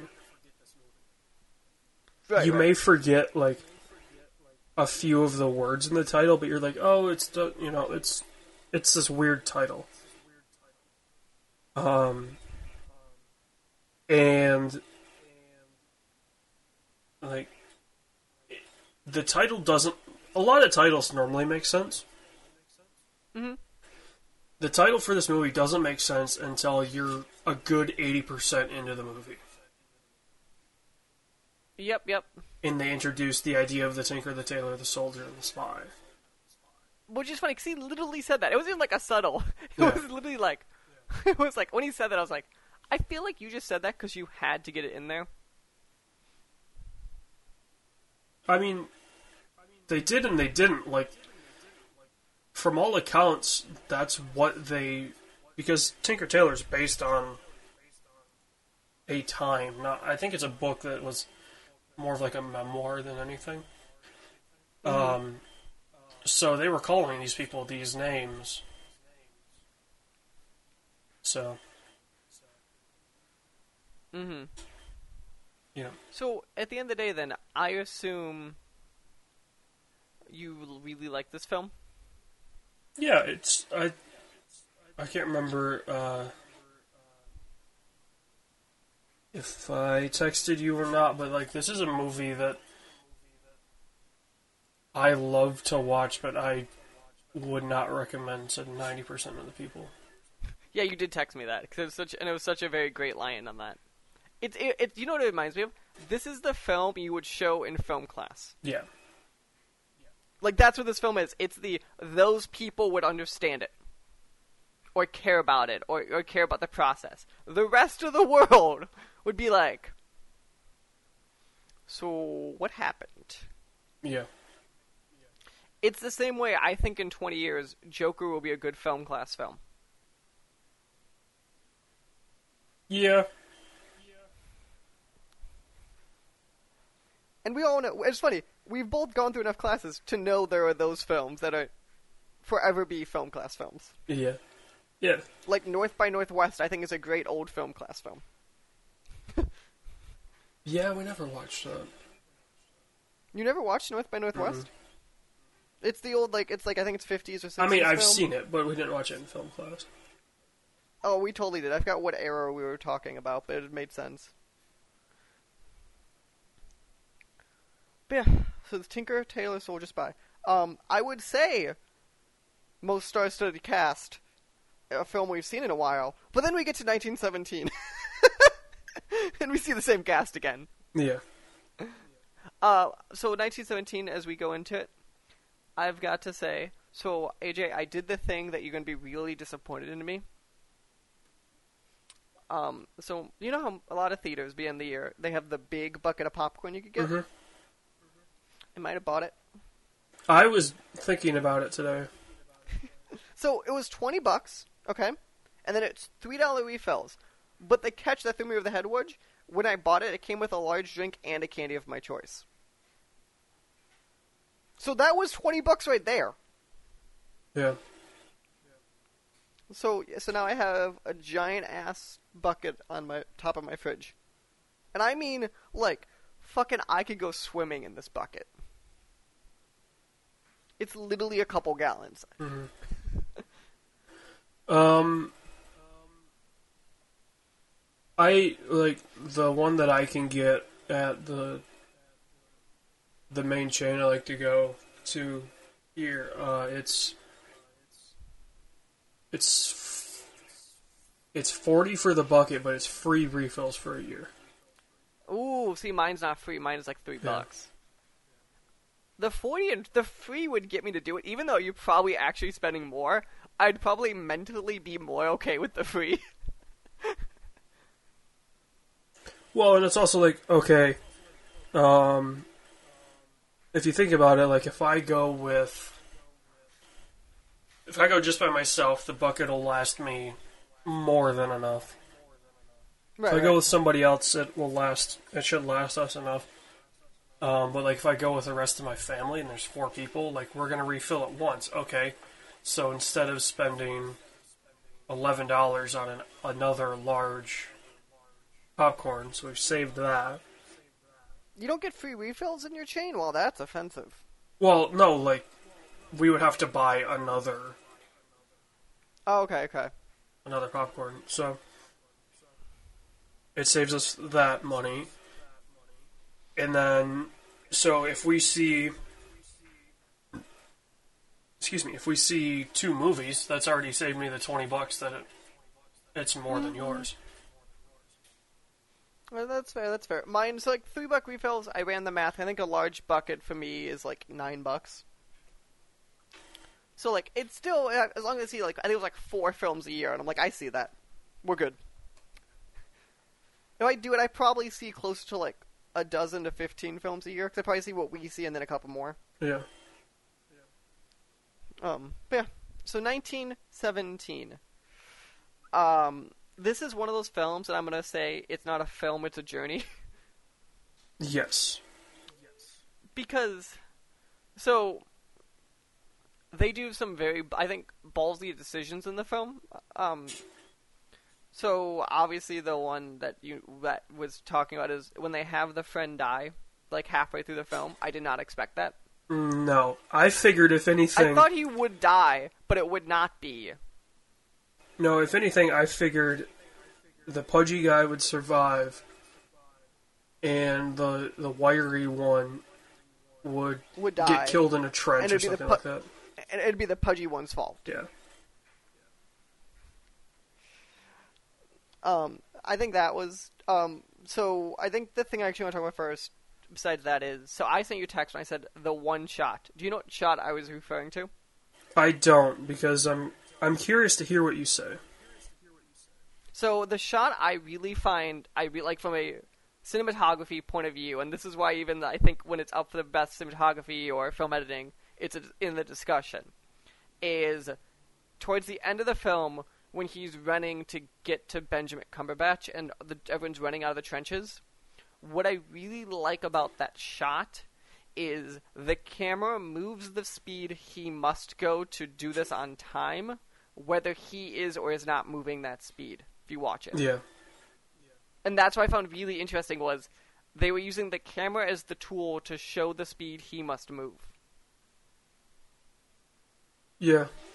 I mean, like that that shot alone is a shot where it's like, okay, this is a one shot movie, or supposed to look like a one shot, even though it's technically It's a really two. Like, if you if you want to go, okay, like here's where the one shot ends, and then here's where it picks up. But like in essence, if we call Birdman a one-shot film, this is a one-shot Yeah. film. I mean, this is much more of a one shot than Birdman, but But like Birdman, we identified as one, so for sure this identifies as Yeah. one.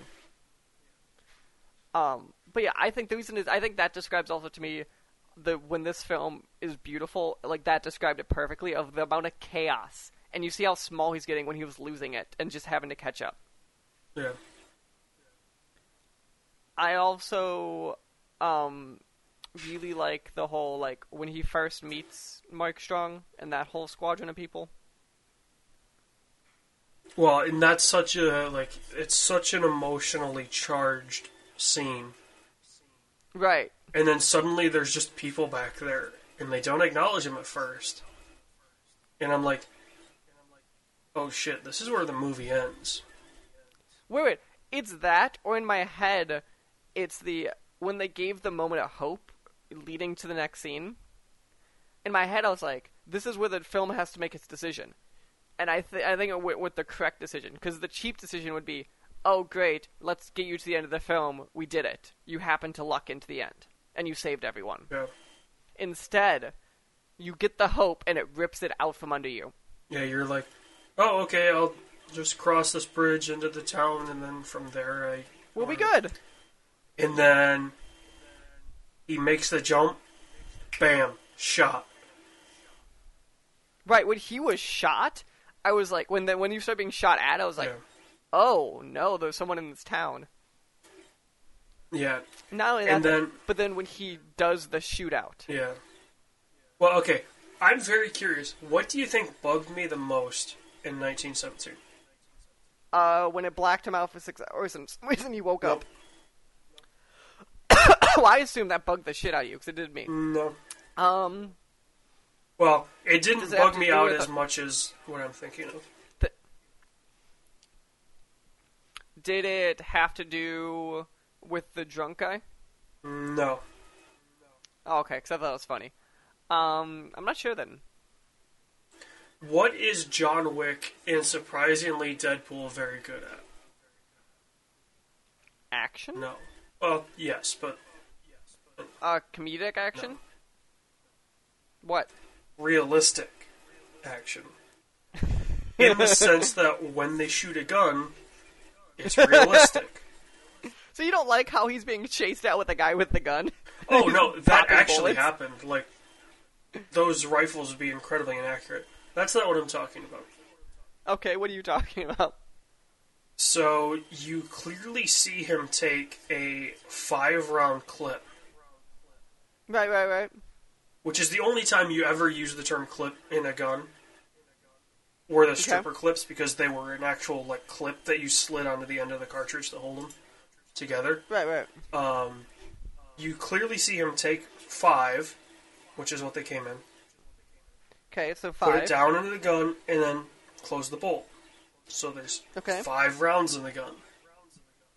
Is there? What's the problem? He shot eight times. He shot the German twice, and then he shot six at the sniper. So, the German. I assume you mean the German that killed his the friend. pilot, yeah. So my problem with that scene is, it was obviously it's the emotional charge scene, but like when it's happening, you're like, this is it's such the obvious thing to pull. I didn't expect him to die, and I think that's what makes it shocking. But I thought he'd just be injured the rest of the film.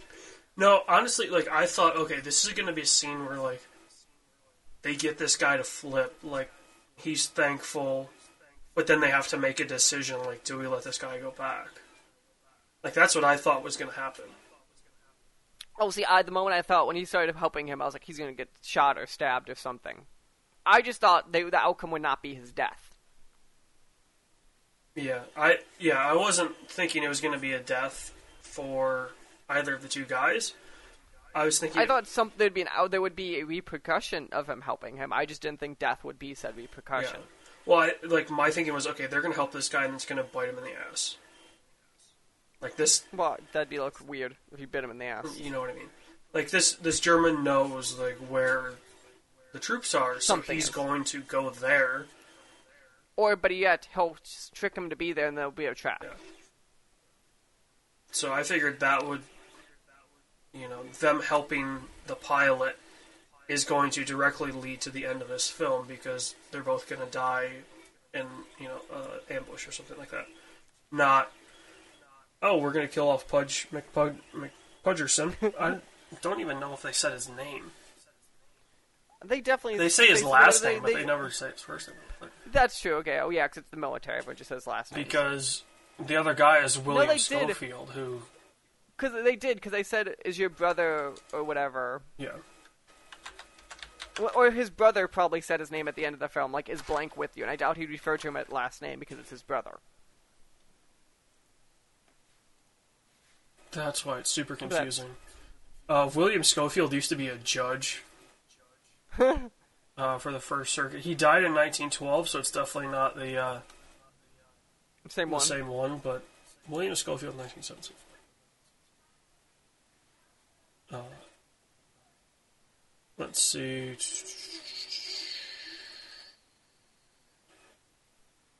Um, Tom Blake.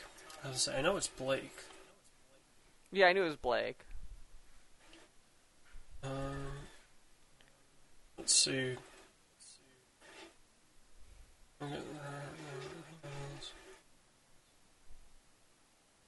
Uh, I couldn't look at that image. Okay, so I was gonna say I know the story of this of 1917 is a story that Sam Mendes' grandfather told him. Um, Or a good chunk of it. Yeah, I remember 'cause at the end they made a point of saying that in the credits. So his grandfather told him. Uh, his grandfather carried a message across no man's land alone at dusk. So that's the story that he based 1917 on. Mhm. So the characters are fictional,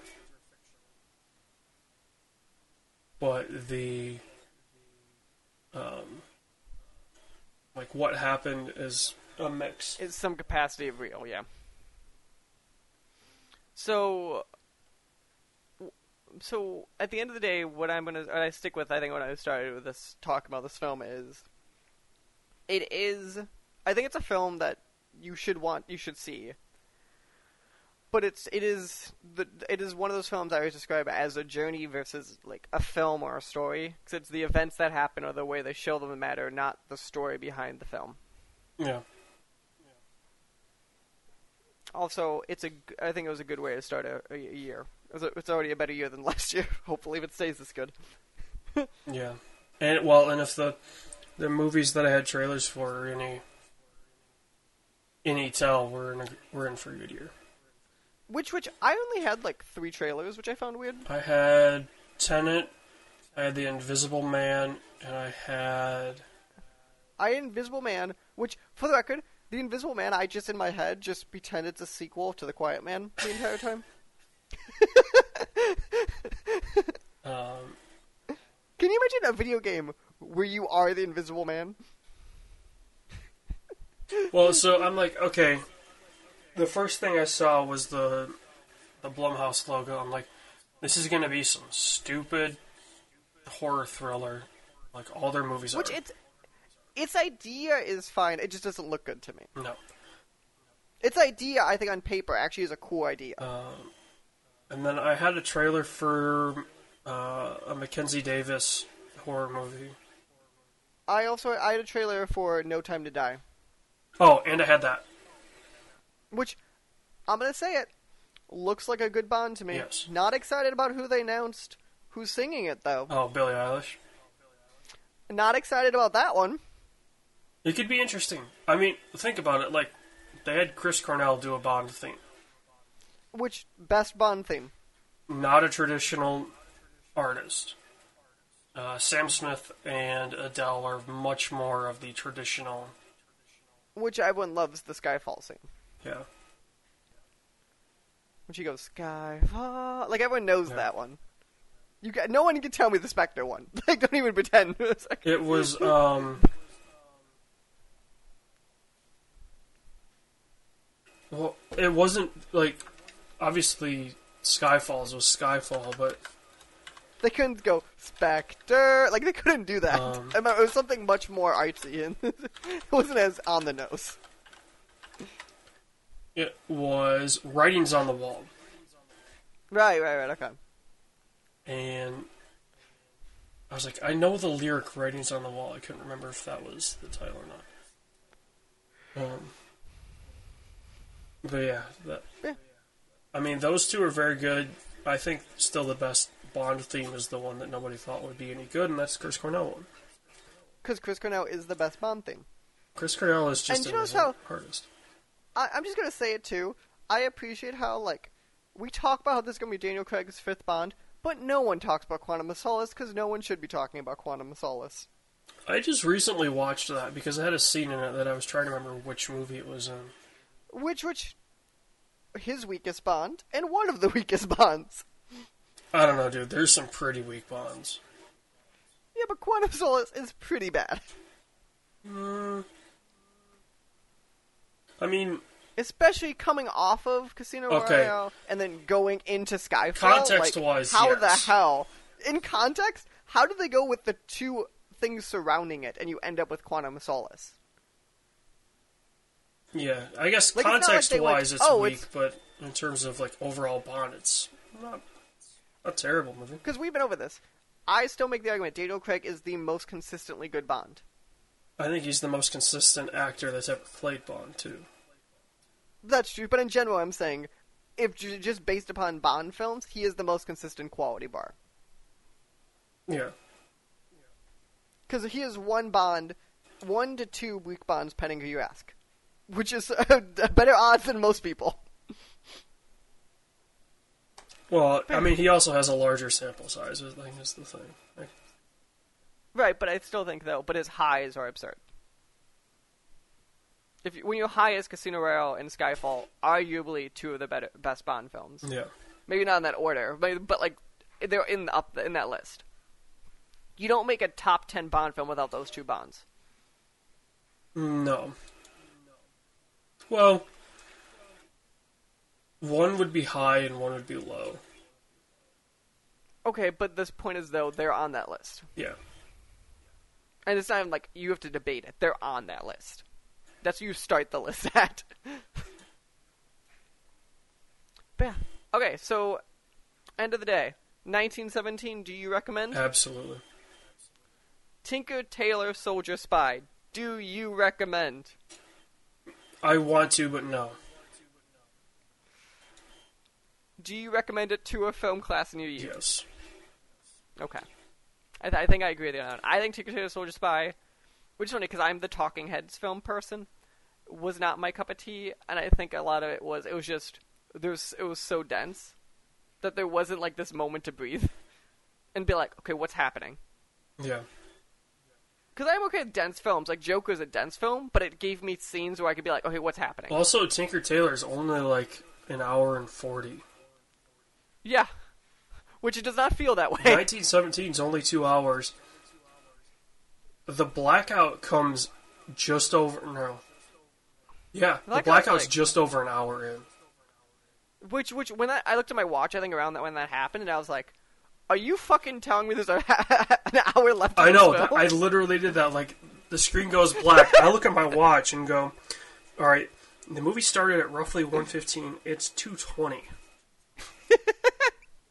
like how? Like, I know this is a two hour movie. Where did the time go?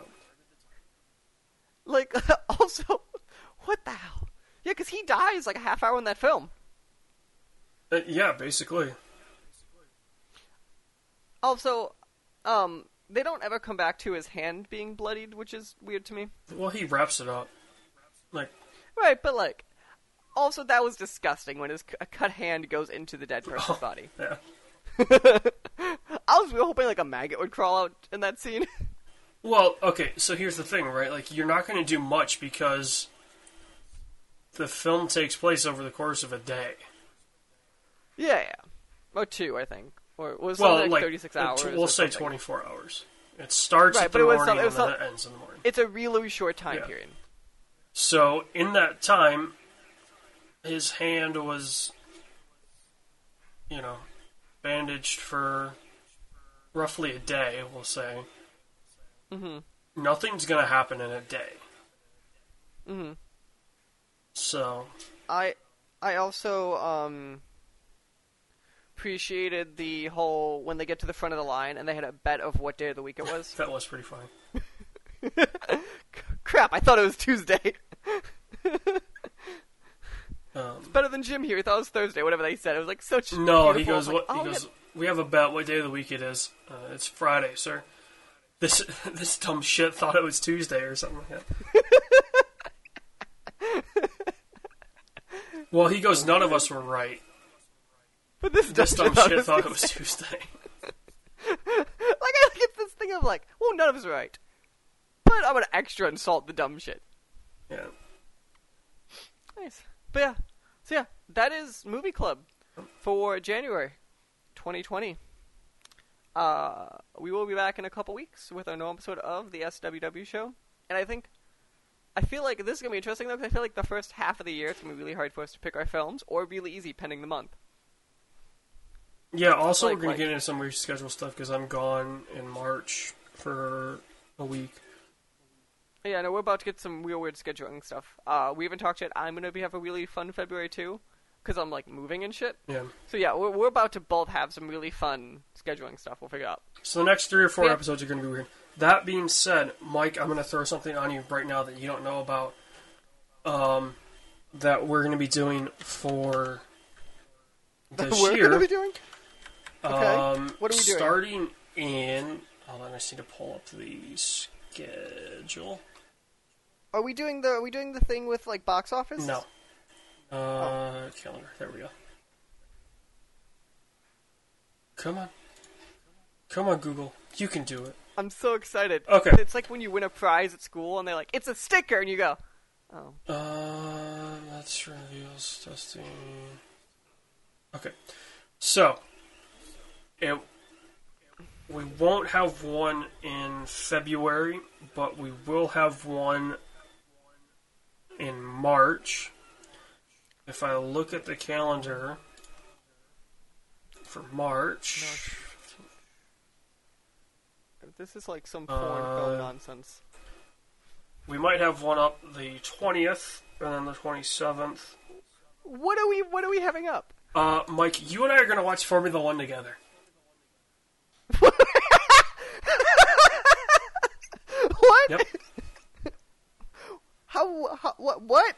What does that mean? You and I are going to talk about Formula One. You being a literal noob, you've never seen a race. I have probably growing up seen a Or, race. Yeah, like, I had watched racing, I- but it's like- nothing where I was consciously watching Yes. it. I've never consciously sat down to watch racing. and you are going to be watching the longest season ever. Holy shit! There are 22 races. Are they every week? Uh, no. So, like, there's Okay. back to backs in March, and then it's a week off. But is it like? Is it always like a Saturday or It's a, Sunday, Sunday. or whatever? It's Okay. always on Sundays. Um, Jesus, have you thought of a name yet for this show? oh, we're not. We'll just do a segment, and Okay, I was real hoping that you're like, it is Formula One Fridays, and we go like, boom, boom, and it goes. mm, no. Holy shit. No, so yeah. Okay, you, you you're gonna have to help me on how to watch them and all that fun stuff when it comes to. yeah, they're on ESPN two, so you should be fine. So, how, how long is a race? Uh, roughly an hour and a half. They have a time limit at two hours. So I could I could in theory go to my like workout room and just run while I'm watching it. Mm-hmm. Okay, okay. They're usually at like, well, the first four races are going to be weird because they're all it's Australia, Bahrain, Vietnam, China. So time wise, they're all in like the middle of the night. Um, Jesus. but then Christ. five, six, seven are all in Europe. So those are like So seven. 12 They're hours? like seven or eight in the morning. Oh yeah, I guess West of Europe. Yeah, it's weird. Um, then it's Baku, so that's like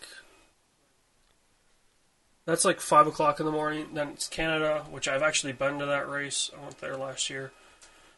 Um, and then it's Europe, Europe, Europe, Hungary, Europe, Europe, Singapore, Russia, Japan, U.S., Mexico, Brazil, Dubai. So, yeah, in terms of times, like there's very few where this the beginning's a little rough, but that's also because it starts in March, like so they have to go southern hemisphere or the desert. hmm And I don't know if you've ever looked at a map, but there's not a lot in the southern hemisphere. There's Australia. That's pretty much it. There's Africa and South America, and that's it. Is is New Zealand? New Zealand doesn't have a race. Um, there have been uh, Kiwi drivers, probably the most famous of which is Bruce McLaren. Okay, I've heard that name before. I know that name. Uh, probably because he was in Ford versus Ferrari. who's he? Who is he in Ford vs. He's the guy that wins. Oh shit! I would know. Um, he is also the McLaren behind McLaren Car Company. Which I think I actually know him in that context. I did not realize Uh-huh. that was that context. It's the same way I've heard of Carroll Shelby before the film. Like Yeah. there are certain people that just are beyond. So before the first episode, which will be the um, Australian GP, because the much. um, I'll be back the Friday before the race, so we won't have a chance to do unless we do one super early or super late in February. Um, won't have a chance to talk before that about it, but we will go over uh, who Mike should watch as a team, and then Is America there? uh, Is America? in okay. Do you just want to do it now? Do uh, eh, we're already long? Do you want to wait? We'll just do it now. There's month? only ten teams. Okay. Okay. Do you want a team that's currently dominant? Well, mm, so it's like me watching the. It'd be like me watching the Patriots. Yeah. Can you give me a Chicago Bears equivalent? So like everyone hates them, but like they're atrocious, but like people who live there just have to like them. Uh, a team that's was was good. So like yeah, so they were good. They give you hope like every ten years, and they crumble it beneath you. I mean, that's Ferrari. Like, Oh my people! Ooh, I mean, like, En- Enzo Ferrari, although- my people. I guess that's more of like a McLaren or a Renault, maybe. Like, is specifically what you're describing of a team that was very good for a stretch and hasn't been good lately. That's Renault to a T. Um, Like or- as in so Nevada. Renault, not Reno, Renault. um, so that's either Renault or Williams to a T. Is that a car company? Renault is Williams is uh, the team that uh, Frank Williams started. Because I assume most of these are tied to a car brand. Yes. Uh, Like Ferrari obviously Yep. is a brand. I like I just assume they're always brands. Yep. So you've got. We'll go. Okay, so perennial winners, uh, perennial contenders, the good mid pack, the bad mid pack, the back markers. So you have six categories. Let's go with the perennial contenders. Okay, so that's going to be your Ferrari, your Red Bull, your McLaren now. So, so what are your other brand options if Red Bull's a brand option? Okay, so here's the weird thing. Okay, F1 walk like me, walk me through. in terms of like F1 has nothing to do with cars. So like the fact that Ferrari, Renault, McLaren, Mercedes, It's just a Alfa. Romeo, our teams are just like they're just motorsports divisions of the brand. Um like Renault makes little shitty French cars. Like Mercedes makes everything. Alfa Romeo makes Italian sports cars. McLaren, I guess McLaren and Ferrari are the closest of like Because they're F1 side. McLaren and Ferrari are like names. yeah. Um, Does Rolls Royce make a car? Rolls Royce? Mhm. Mm, no. I guess the closest you would get is McLaren, like a British car company. Um, I'm gonna go with um, Ferrari for my answer. okay. So you have two drivers. Each team has two drivers, Okay. so there's 20 drivers on the grid.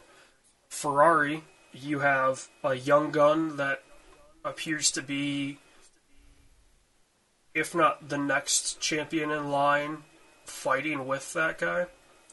And then you have a four time world champion who's kind of dying. Can I go with the young gun? Yep. So your driver will be Charles Leclerc. Charles Leclerc, if you want to go by the, the English pronunciation. Charles Leclerc. Charles Leclerc is his name. Charles Leclerc. I like it. He is from Monaco. He was born and raised in Monaco. He was born in 97. Oh, so he's real young. Yes. Uh, he is very good. incredibly fast. Um, I've been told that by many people. and he has a very interesting history. So he, his godfather, was another Monegasque driver named Jules Bianchi. Uh, Jules unfortunately uh, passed away due to an accident that he suffered in the 2014 Japanese Grand Prix. Um, and not long after Jules died, uh, Charles' father died. So he is the man of the house at 17. Um, and he has all this pressure on him. He has been heralded as like the next coming for Ferrari. Um, so there's all this pressure on him. He's very good. Don't get me wrong. Um, he's won two races. Qualifies very well. Stands to be Ferrari's next world champion, for sure. Nice. So yeah, you're supporting uh, the team of the driver that I support, and I support Sebastian Vettel, who is a four-time world champion. Uh, he won all. He's the one you said was dying. Yeah, he won all four of those titles in a row with Red Bull. Um, that dominance has only been matched by Mercedes as of late. Um, very likable guy, Sebastian. Um, very good driver. If he's on one, he's unbeatable. Mm-hmm. Um, it just so happens that Ferrari, there's a lot of politics. So that screws him a lot of time. So yeah. Um, starting in March, we will be discussing uh, the F1 races. Nice. Um, other note uh, that we'll talk about more after. Um, it sounds like I'm going to be at Pensacon uh, in February, uh, which is Pensacola's local gaming convention and film convention. Uh, which which you're about to be like Pensacola, Florida. They're not going to have real people there. There's actual, legitimately people there, which which shocked me because considering who I am, right? Oh, when I say there's real people, like the main cast list is like Kevin Conroy will be there. Like there's actual people. You're like, really? It's also Florida. It's also Florida. That's true. So yeah, um, I don't know the legitimacy of what I'm doing yet, and that's still being figured out. But it sounds like I'll be there in some capacity. I mean, hell, GR Comic Con had Billy Dee Williams. That's true. Uh, Bill, Far- I'm just saying, uh, Diamond Dallas Page is going to be there. Alright, you need to get a photo with him. I knew that would get you. I think he's the only WWE star I see on the list so far. Well, Um, that's not true because he never wrestled for WWE. oh, Booker T's going to be there. Books from, uh. I think he's still got a place down in Orlando. But that's why Booker T will be there. Uh, the kid from Terminator 2 Judgment Day will be there. Don't care. Um, a lot of Star Wars actors will surprisingly be there. Not the main people, but like Billy Zane will be there.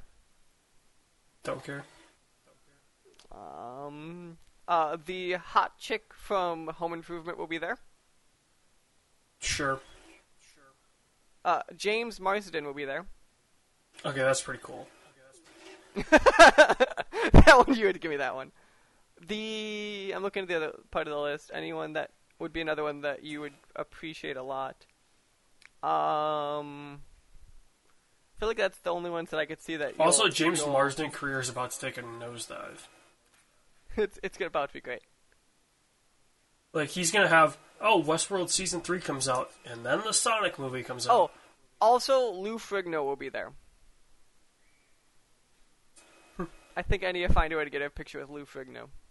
Yeah, Mike Morrone, all of five six, 160 Lou- pounds. Next to Lou Ferrigno. who's six two and like two seventy.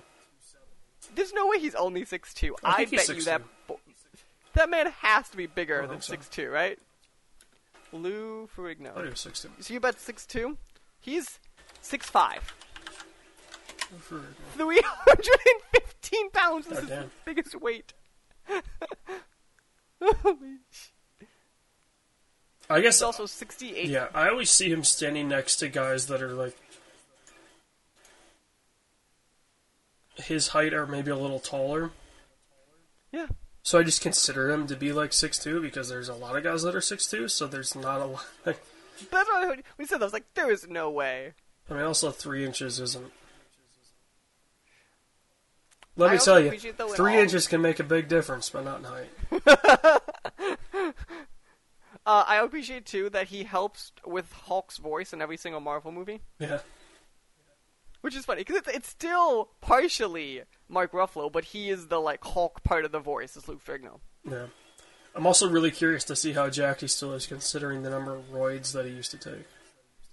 This so they probably just sits on the Jack level of higher than normal. So yeah, uh, that will happen. Um, that's all I have right now. So AJ, anything else to find people? I only request two photos from It- Pensacon or whatever it's called. Okay, is is one Lou Ferrigno? Uh, one's Lou Ferrigno and one's you throwing up the diamond with DDP. you don't want me to, to go on with Booker T? I mean, like, book's cool, but DDP is hilarious to me. That's great. I also yeah, that one I saw. I was like, oh, of course. So yeah, uh, Pensacon I think is the last weekend in February and it bleeds into March. So like that 28th, 29th. Oh no, yeah, 28th, 29th, first because it's a leap year. Um, which which, again, not sure. I got to figure it out. Uh, but we got pressed passes to it, so I figured I might as well go. Good for you. Also, I, that's why I text you. I figured you'd want to come down for something that's relative size. so yeah. Okay, sweet. Uh, anything else, AJ, for these fine folks before we let them all go? Nope. Have fun. Okay. We will catch you all guys next time. Remember, you catch the SWW show every single Friday. Anchor.fm slash SWW at the SWW show on Twitter. You can follow me at Mikey underscore Morrone. You can follow AJ at DDT's biggest fan. I'm sure that's taken. Can you imagine if that's not taken? that's right, folks. And we'll see all of you next time.